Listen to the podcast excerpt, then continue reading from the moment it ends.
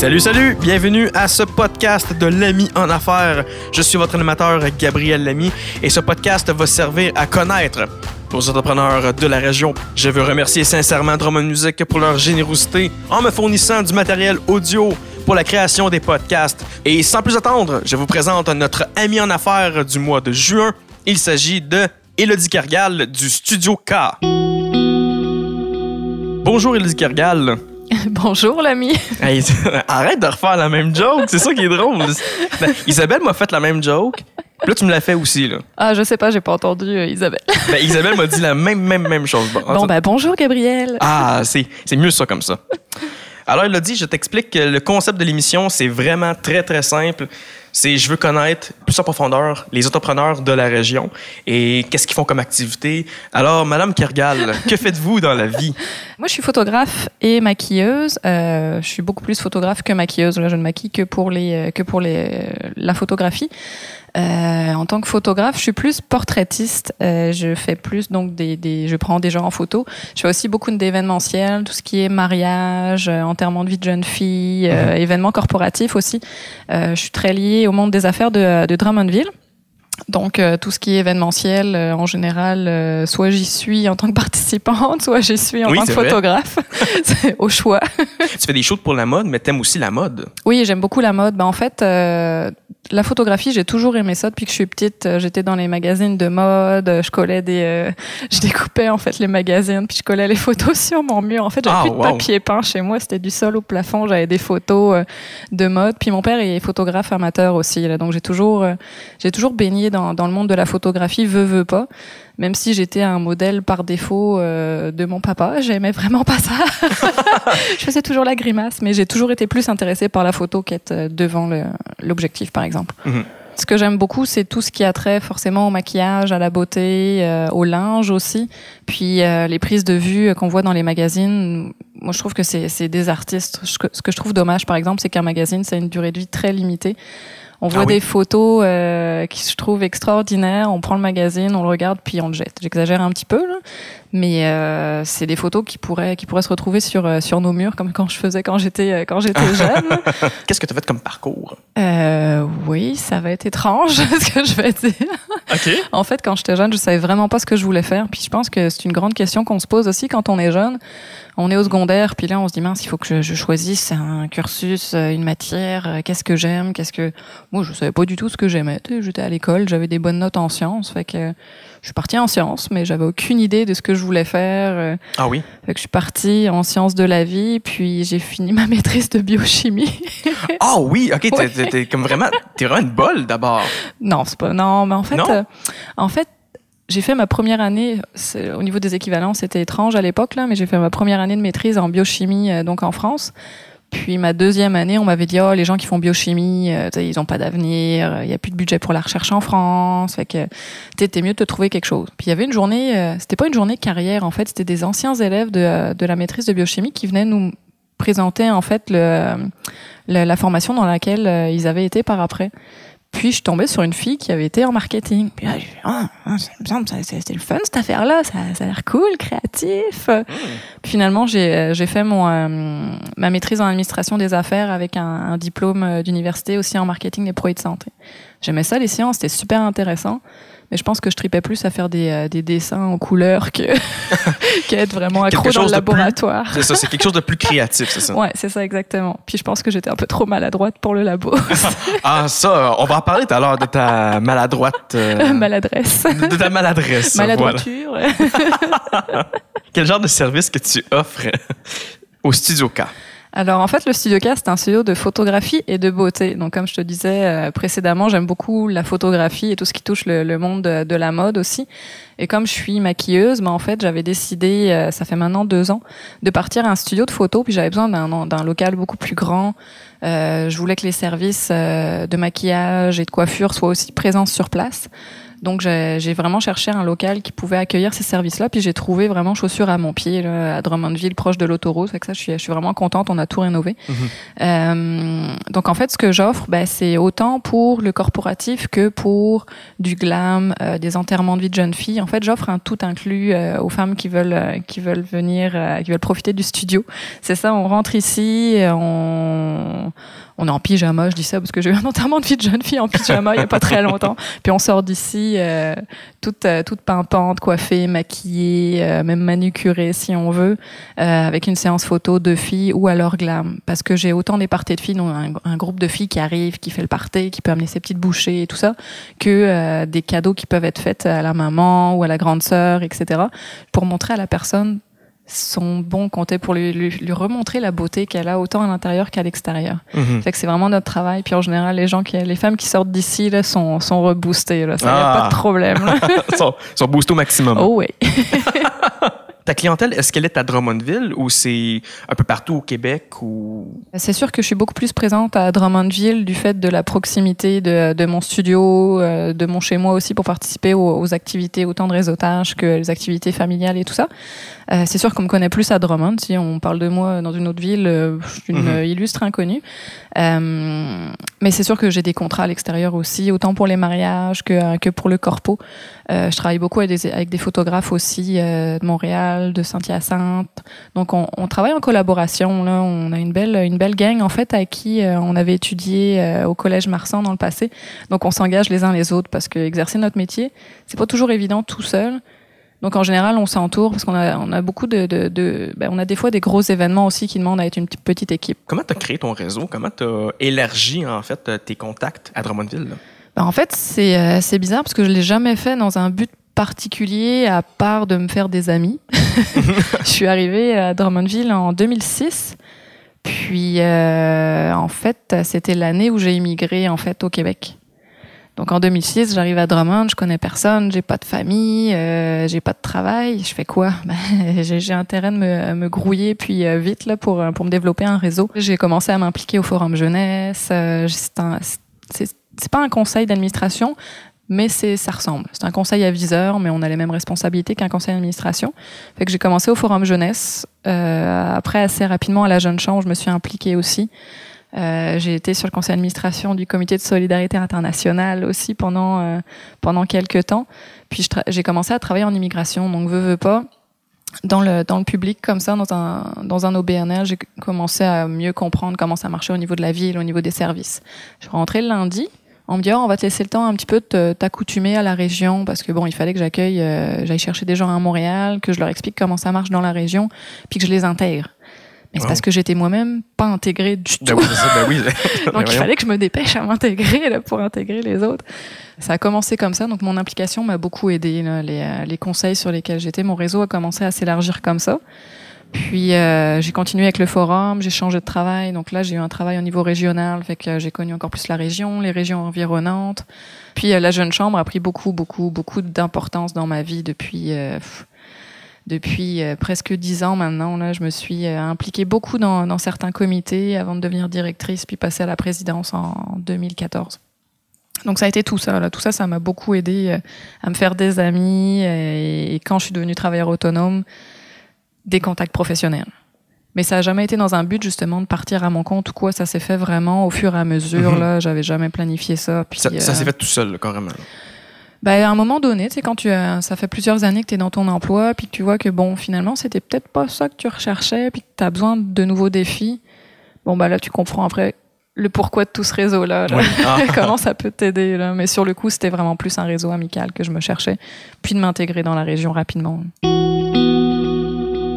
Il le dit, nous sommes rendus au segment de l'émission que j'aime le plus, du pourquoi ce podcast existe, parce qu'on veut savoir qui tu es vraiment. Attention. Parle-moi, Elodie, de tes hobbies. Qu'est-ce que, qu'est-ce que Madame Kergal fait les fins de semaine? Mes hobbies, euh, j'ai une grande passion pour la Zumba. Ah! Ouais, j'adore. Ben, en fait, j'adore danser depuis, depuis tout petite. Là. Oula, j'ai eu un drôle d'accent en disant ça. Tout petite. toute petite. Euh, je me souviens danser devant le manche-disque. euh, tu sais, les, vieux euh, 35, 40 euh, et quelques tours. Là. Oui. Tu sais, je mettais ça dans 33 le tours? 33 tours. Là, je mettais ça dans le manche-disque, disque, pardon, puis je, dansais devant. Attends, on- en France, on appelle ça un manche-disque? Ouais, mais euh, c'est parce qu'il y a les tourne-disques où tu mets le, euh, le vinyle sur le dessus, mais les manches-disques, c'était, mettons, pour les petits disques, puis tu les faisais rentrer dans la machine. Ah Fait oui. que là, ça mangeait ton disque, ça rentrait comme un CD, mettons, dans un lecteur CD où tu sais, ça rentre, mais nous, on appelait ça un manche-disque. Ah oui. Voilà. Euh, même, je pense, quand j'étais petite, je pensais être une danseuse. C'est sûr, vu au Québec, une danseuse, euh, c'est peut-être pas la même signification que chez nous. C'est- Mais euh, je pensais être danseuse, mettons, tu sais, les danseuses qu'on voit derrière les, euh, mettons, derrière Rihanna ou autres. là. Je une danseuse me- professionnelle, on, on peut C'est ça. dire. Puis euh, j'ai toujours aimé les cours de, de salsa. J'en ai fait un petit peu en France aussi. Puis en arrivant au Québec, j'avais hâte de, de me stabiliser à un endroit donné juste pour reprendre des cours. Fait que j'en ai pris euh, au studio Buena Vista euh, pendant, pendant quelques années aussi. Ça fait quelques années qu'il n'existe plus. Mais quand il a disparu, bah, je me suis mis à la Zumba. Fait que c'est un mélange de cardio et de danse latine. Sinon, j'ai découvert, euh, après m'être blessée plusieurs fois à la Zumba, euh, vu mes multiples péripéties, euh, j'ai découvert le yoga. Le yoga, mon Dieu. Mais pas le yoga, le yoga. euh, non, je suis pas, je suis pas une fille qui euh, qui aime euh, faire ça. Puis sinon, bah, je fais aussi mes cosmétiques naturels. Oh, tu fais des cosmétiques naturels? Ouais, ouais, bah, j'aime beaucoup tout ce qui touche. là, bah, c'est assez nouveau là pour pour 2016, mais tout ce qui, tu sais, je me rends compte de comment on mange, comment, tu sais, tous les produits qu'on nous met euh, qui sont très chimiques et tout ça. Donc j'ai commencé à faire beaucoup plus de choses par moi-même, dont des cosmétiques. Comme je disais tantôt, je suis maquilleuse, fait que ça- m'a toujours attirée aussi. Mhm. Je faisais déjà mes petites crèmes, mais là, je fais mes, mes push-push, euh, je fais des Ah crèmes oui. de corps, des lotions, des savons, des baumes à lèvres, des glosses, des rouges à lèvres. Est-ce sais. qu'on va voir peut-être Elodie Cargal sur nos tablettes? Ben, à partir de la semaine prochaine, oui. Pour vrai? Ouais. Au studio Inspiration, c'est un studio de yoga, donc j'ai commencé à faire des petites brumes euh, pour, euh, pour les tapis de yoga, pour euh, des, bah, des brumes d'ambiance aussi, donc tout ce qui est parfum. Ça- ce sera peut-être probablement à très petite échelle, là, mais Mhm. on sait jamais où ça peut nous amener. J'ai commencé la photo à très petite échelle, puis finalement c'est devenu mon métier, fait qu'on sait jamais ce que l'avenir nous réserve. là. On va parler euh, de ta famille et de ton pays natal, parce que toi, euh, on se le cachera pas, tu es française? Je suis désolée. Euh, non, ne sois pas désolé, on adore les Français. mais je dirais plus que je suis bretonne. Préfères-tu le terme française ou bretonne? Bretonne. Euh, en fait, je t'explique, c'est drôle parce que j'ai travaillé euh, six ans en immigration, puis à chaque fois qu'on me présentait, moi quand je me présentais, je disais que j'étais bretonne, mais à, force de le dire, les gens me disaient bon, elle est pas française, elle est bretonne. Fait que ça a été une joke pendant des années dans Ah. mes, chez mes collègues en, en immigration, mais parce qu'on est probablement plus régionaliste en France que nationaliste. Euh, puis la Bretagne, veut, veut pas, on a quand même des gros caractères en, en Bretagne, puis on est très proche de la mer. On- moi, je suis née quand même très proche de la mer, peut-être à 2-3 km de l'océan. Mhm. Donc ça a toujours fait partie de ma vie, euh, tout ce qui touche euh, au surf, la nourriture de la mer, bah, c'est sûr que moi j'ai- baigné là-dedans, puis c'est c'est quand même très fort dans mon, euh, dans mon fort intérieur. La mer, euh, quand je suis arrivée au Québec, ça me manquait, t'as même pas idée, là, pendant 3 ans, 3-4 ans, je pense que j'étais déshydra- déshydratée. Je me sentais déshydratée, Oh, juste wow. parce que je voyais pas l'océan. Sais, moi, quand j'allais pas bien, je prenais mon auto, je faisais quelques kilomètres, puis je me stationnais devant l'océan, même en plein hiver. Tu sais, on n'a pas de neige chez nous, on a juste euh, de la pluie, mais c'est des tempêtes. Donc, on a des grosses vagues, on a beaucoup de vent. Tu sais, les éléments se déchaînent aussi là-bas, pas de la même façon qu'au Québec, où c'est des tempêtes de neige ou des orages l'été. Mhm. Nous, c'est vraiment la mer qui se déchaîne. Puis voir Ah, oui. ça, là, c'est c'est ressourçant, c'est... Je restais une heure, deux heures, trois heures des fois à regarder la mer. Je faisais rien, j'étais juste dans mon auto, euh, je regardais la mer pendant la tempête, puis je repartais là, puis j'étais bien. Moi, je viens d'un département qui s'appelle le Morbihan. Morbihan, c'est encore un, un nom euh, breton. Mon nom est breton aussi, Kergal. Morbihan, ça veut dire petite mer, et Kergal, ça veut dire grande maison ou grand village. Je suis pas sûre exactement du, du terme. Mais le, le breton, la langue bretonne est encore très forte. Là. Ça a été une langue morte. Puis finalement, il y a eu des écoles d'Iwan, encore un mot breton, mais pour dire que c'est des écoles dans, laquelle, dans lesquelles on apprenait le breton. Quel a été ton milieu familial? J'ai grandi dans, dans une famille. euh, ben, mon frère et ma sœur sont jumeaux, déjà. Puis ils ont 8 ans de plus que moi. Donc ils sont pas mal plus, euh, plus grands que moi. Euh, j'ai peut-être eu moins de liens que j'aurais pu en avoir si j'avais eu des, euh, des, frères et sœurs plus, euh, plus proches de moi en termes d'âge. Euh, c'est sûr que moi, quand, quand j'ai eu 10 ans, il n'y avait plus personne à la maison. Donc j'étais un petit peu fille unique. J'ai eu la chance, par exemple, de beaucoup voyager avec mes parents par la suite, vu qu'on n'était plus que trois à la maison. J'aurais préféré qu'on reste cinq, c'était plus le fun à 5 qu'à 3. Mais euh, c'est ça, ils ont commencé à, bah, à 18 ans, ils étaient déjà partis euh, à droite, à gauche pour, euh, pour leurs études. J'avais des parents qui aimaient beaucoup voyager et une famille qui était quand même. on vivait en Bretagne, mais on n'avait pas beaucoup de familles en Bretagne, donc on, on, était souvent à Paris ou dans le sud de la France là, pour voir mes grands-parents, etc. Ton passage de la, de la Bretagne au Québec, parce que l'intégration, des fois, ça peut être euh, assez difficile. Est-ce que ça a été compliqué euh, d'entrer au Québec? D'entrer, pas tant que ça. C'est plus d'y rester qui a été compliqué. OK. Mais je sais que probablement que tu devais avoir un visa ou. Euh... Ouais, ben c'est ça. En fait, la première fois que je suis arrivée au Québec, c'était en 2004. Euh, comme je te disais tout à l'heure, j'ai fait ma maîtrise en marketing des produits de santé. Puis le pourquoi que j'aimais vraiment beaucoup cette formation, c'est que j'avais la possibilité de faire mon stage à l'étranger. Ah! J'ai choisi le Québec parce que j'avais très peu de temps aussi pour, euh, pour trouver un stage. Là, je pense que j'avais trois semaines à peine pour trouver un stage de 6 à 8 mois. Euh, donc quand je suis arrivée au Québec, ça n'a pas été si compliqué dans ce temps-là, en 2003-2004, pour avoir un PVT. Un PVT, c'est un programme vacances-travail. Donc c'était un programme temporaire d'un an qui me permettait autant de travailler euh, que de pas travailler, c'est-à-dire de voyager. Donc j'ai fait mon, euh, mon six mois, euh, je pense ouais, un bon six mois de stage euh, au Québec. Puis ce qui est étrange, c'est que je l'ai fait dans la région du centre du Québec aussi. Je l'ai fait à Nicolet, alors que j'habitais dans la région de Québec. Je suis arrivée à Québec, contrairement à la plupart des, des personnes qui arrivent à Montréal. C'est ça, tout le monde arrive à Montréal. Mhm. Moi, à l'époque, les grandes villes, euh, c'était pas du tout mon dada. Je venais d'une petite ville. J'ai eu beau étudier trois ans dans une grande ville. J'étais quand même d'une petite ville. Puis, je voulais un petit village. Fait que Québec, ça me convenait bien comme village. Quand j'ai débarqué à Québec, j'ai tout de suite adoré euh, cette ville-là. Je voulais m'y installer. J'ai tout de suite adoré les gens. C'est vraiment les gens, en fait. Je pense que ça m'a pris deux, trois semaines. Mais je pense que je demandais déjà mon visa de résidente permanente.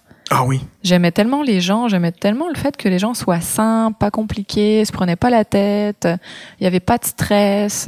Bon, je dirais peut-être que dix ans après, ça a changé quand on est tout le temps dans le monde du travail. On voit que c'est plus mhm. nord-américain qu'européen. euh, tout de suite, le tu, tu sais, on va direct euh, aux choses importantes. On passe pas par quatre chemins. Ça m'a pris deux ans après pour avoir mon visa. Fait que pendant deux ans, j'ai voyagé, j'ai fait du bénévolat à droite à gauche. Je suis revenue en tant que touriste. Euh, en fait, je t'explique rapidement. J'ai fait le tour du Canada et des États-Unis après mon stage, juste pour me dire que c'était bien là que je voulais vivre. Juste pour connaître ah le Canada à fond, puis améliorer mon anglais, parce que je me suis dit, bon, je vais habiter au Canada, bah, en fait au Québec, mais c'est parce qu'on est entouré d'anglophones. Si je connais pas mon anglais, euh, je vais avoir probablement beaucoup de misère. Mhm. Fait que je suis partie un, cinq mois dans, bah, en fait, dans l'Ouest, à traverser le, Canada en plein hiver. Ça a été une une expérience. en plein hiver. Ah ouais ouais, au mois de janvier avec une petite auto coupée cabriolet à traverser le Canada là, derrière les gros camions la nuit. Ça, ça a été, euh, en tout cas, je m'en souviens bien là. ça a dû être une excellente aventure par contre. Ouais. Je suis ah revenue quelques jours euh, dans mon appartement que mes parents avaient gardé en espérant que je revienne Finalement, je suis revenue, ça a pris trois jours, j'ai tout vendu, j'ai fait mon sac, euh, je suis repartie au Canada. Puis je suis partie dans les maritimes, en fait, avec mon meilleur ami. Je faisais du bénévolat, euh, je travaillais sur les fermes biologiques, puis en échange du, du logis, puis, puis des repas. Fait que je n'étais pas payée, mais au moins je dépensais pas. Fait que j'ai vécu comme ça pendant quelques mois, euh, être bénévole sur des fermes. Voyons. Puis quand j'ai eu mon visa, bah, je suis revenue au Québec. Mais ça a pris un... tout ça, toute cette courte histoire de quelques minutes, ça m'a pris deux ans. Elodie, on sait que tu as un studio maintenant, le studio K. Oui. Euh, mais avant ça? J'en avais un, mais il était chez moi. Exactement. Euh, en fait, j'ai une maison, un bungalow euh, à la québécoise. Puis euh, j'avais une colocataire en fait quand quand j'ai acheté la maison. mon objectif c'était d'avoir un revenu aussi dans la maison vu que j'étais célibataire à l'époque. Mhm. Fait que j'avais transformé le sous-sol en appartement. Puis j'avais une amie qui était venue, venue vivre avec moi, etc. Puis je me suis fait un chum entre temps. Fait que bon, ça a comme un petit peu changé les choses. Et on connaît ton chum, Gauthier oui, Dorval. Oui, oui c'est ça, exactement. Donc, euh, en fait, quand il est arrivé, c'est sûr que, euh, bon, on a, on a gardé la, maison pour nous autres. Puis à un moment donné, la, photo étant euh, une de mes grandes passions, ben, je dit, ah, ça serait peut-être le fun de faire ça dans, dans le sous-sol. Ça me donnerait un espace. Mais il fallait tout rénover. Mhm. Puis à l'époque, je pense que j'avais aucune compétence et aucune connaissance là-dedans. Bon, étant une fille, j'avais pas forcément toutes les compétences de, de construction, hein, on s'entend. Mhm. puis euh, puis c'est ça, fait que ça a commencé comme ça. On a rénové petit à petit euh, le sous-sol pour en faire quelque chose de quand même très bien. J'accueillais des groupes de filles, des fois de 17 personnes, euh, 17 filles, c'était assez assez malade dans un sous-sol. Fait que bon, à un moment donné, tu dis, ouais, bon, je travaille toutes les fins de semaine, il y a plein de filles qui débarquent les week-ends, mon chum, bon, il travaille toute la semaine, il aimerait peut-être ça être tranquille les fins de semaine quand même. J'ai aussi eu une bad luck, fait que ça, ça a comme poussé un petit peu le studio à l'extérieur de la maison. Euh, C'était pas vraiment dans mon optique à l'époque d'avoir un studio commercial avec pignon sur rue. Mais depuis un an et demi, presque deux ans maintenant que je suis ici, euh, je le regrette, mais alors pas du tout. Là, tout le monde qui rentre euh, dans le studio euh, trouve ça super beau, super agréable. Puis moi aussi, comme environnement de travail, ça me permet d'avoir mon ordinateur en même temps que le studio, d'être beaucoup plus efficace. Tu as mentionné la malchance. Mhm. J'aimerais qu'on en parle un peu de ta malchance parce que oui, tu as, beaucoup d'anecdotes. Et on dirait que la malchance euh, rôde autour de toi, mais vraiment beaucoup. Est-ce que tu pourrais nous parler de quelques anecdotes et quelques Ouais. malchances? Bah, il y a des anecdotes qui sont drôles quand même. Il m'arrive toujours des trucs, mais comme je disais aussi tout à l'heure, j'aime, j'aime être impliqué, j'aime faire plein de choses à droite, à gauche. C'est sûr que plus t'en fais, plus t'as de chance d'avoir des anecdotes cocasses. C'est ça, j'ai eu une belle grosse inondation euh, dans ma maison. Ce que je disais qui m'a forcé à, sortir le studio de la maison. Oh, wow. Euh, ça a complètement inondé euh, la maison. Elle a été refaite euh, vraiment du sol au plafond. Là. C'est assez, assez extraordinaire ce qu'on, ce qu'on est capable de faire. Mais du coup, j'ai pas pu travailler pendant 2-3 mois. Wow. Pour un travailleur autonome, pas pouvoir travailler pendant 2-3 mois, c'est assez incroyable. En plus, en plein hiver, entre janvier puis mars, c'est pas les meilleurs temps pour aller prendre des photos dehors, on s'entend. Mm. Fait que, tu sais, en plus de pas avoir de revenus, d'avoir des gens tout le temps chez toi, euh, tout le temps checker des travaux, puis en plus qu'ils fassent mal la job, puis gérer, euh, gérer les équipes de travail, c'est quand même ok là, ça, ça commence à bien faire là. Fait que c'est à partir de ce moment-là que je me suis remise en cause, puis je me suis dit bon, je suis à la maison, c'est pratique, mais c'est peut-être pas optimal. Donc là, j'ai commencé à regarder pour, euh, pour les locaux commerciaux. Ça n'a pas été super facile, parce que oui, des locaux, il y en a plein à louer, mais des locaux avec une bonne euh, superficie, puis un plafond haut avec des belles fenêtres, ça a été, euh, ça a été plus compliqué. En fait, j'ai pris un local qui était déjà pris. Fait que, euh, j'ai usé de persuasion pour ça. Tu t'avais acheté une GoPro. Non, fameuse. La fameuse GoPro. Et En fait, c'était un cadeau de Noël. C'est pour ça que c'était hey, bien c'était un cadeau de. Noël en plus. Oui, j'ai, pleuré quand je l'ai eu, là, donc je, je pense que je la voulais depuis longtemps. Oh non. Explique-nous, justement, aux auditeurs, en fait, Oui. qui connaissent pas l'anecdote, qu'est-ce qui est arrivé avec la fameuse GoPro, Madame Kergal? Ah, je l'ai encore raconté il y a pas si longtemps que ça, celle-là. Bah, c'est ça, on était en week-end. euh, Je pense que c'était la fête du travail. On était parti à Sandbanks euh, avec mon chum Gauthier. Puis on était parti avec nos kayaks euh, à la découverte de Sandbanks. Puis mon chum a commencé à m'arroser avec la pagaie. Fait que moi je me suis dit, hey, je vais faire pareil. Sauf que j'avais ma GoPro qui était accrochée euh, à mon kayak. Puis en donnant mon petit coup de pagaie, bah j'entends. Puis là on se regarde, mon chum et moi. Puis là je fais non. Et lui fait non. Et moi je fais non, c'est pas vrai. Mon chum commence à plonger, il voit rien. Euh, moi, j'étais là, je, je tenais les kayaks, je, connais, je tenais les, les pagaies. On se dit, c'est pas vrai, c'est pas vrai. On rentre au camping, on cherche, on cherche une solution, on sait pas quoi faire. Bon, forcément, on se prend un peu la tête à ce moment-là. Ah oui, je comprends, mon Dieu. Fait que là, moi, toute déçue, c'était mon cadeau de Noël de lui, en plus. Puis on avait filmé, on avait pris des photos toute la journée. Fait que tu perds tous ces souvenirs. Puis c'est super beau, en plus, là-bas. On sait pas si elle est loin, euh, elle est loin. On sait pas si elle est à droite, à gauche. Fait qu'on plonge, fait qu'on plonge, on plonge, on plonge, on plonge. Tu veux On plonge. On a plongé pendant je sais pas combien de temps. Rien. Mon chum me dit, ah, c'est plus à gauche, c'est plus à gauche. Puis moi, dans mon euh, caractère habituel, euh, je dis, non, non, c'est plus au large, c'est plus au large. Lui est parti à gauche, moi, je suis parti au large. Donc là, je plonge, je plonge. Puis j'ai pas plongé tant que ça. Je pense j'ai plongé quatre fois. Puis là, je vois un truc dans l'eau qui bouge, un truc noir. Là, là, le sentiment à ce moment-là, là, je, je l'ai prise comme si c'était la flamme olympique. Je suis ressortie de l'eau avec la GoPro, genre euh, championne du monde.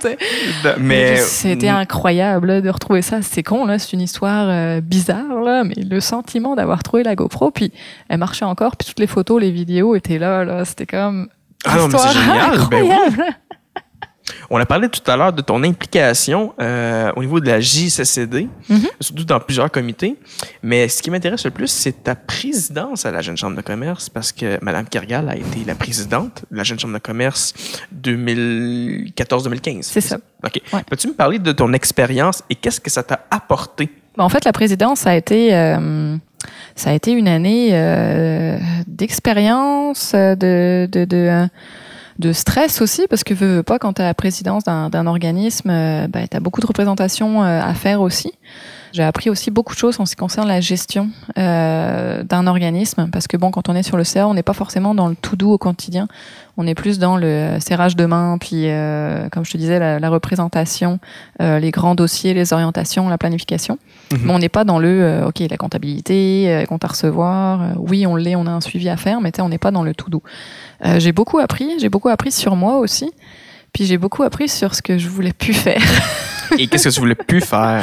Ben justement, ce qui était plus gestion des RH, moi je suis plus, suis plus amicale, je suis plus. euh, c'est pas parce que j'ai été présidente que bon, euh, j'avais des, des esclaves ou quoi que ce soit. Tu sais, j'aime plus instaurer un climat amical.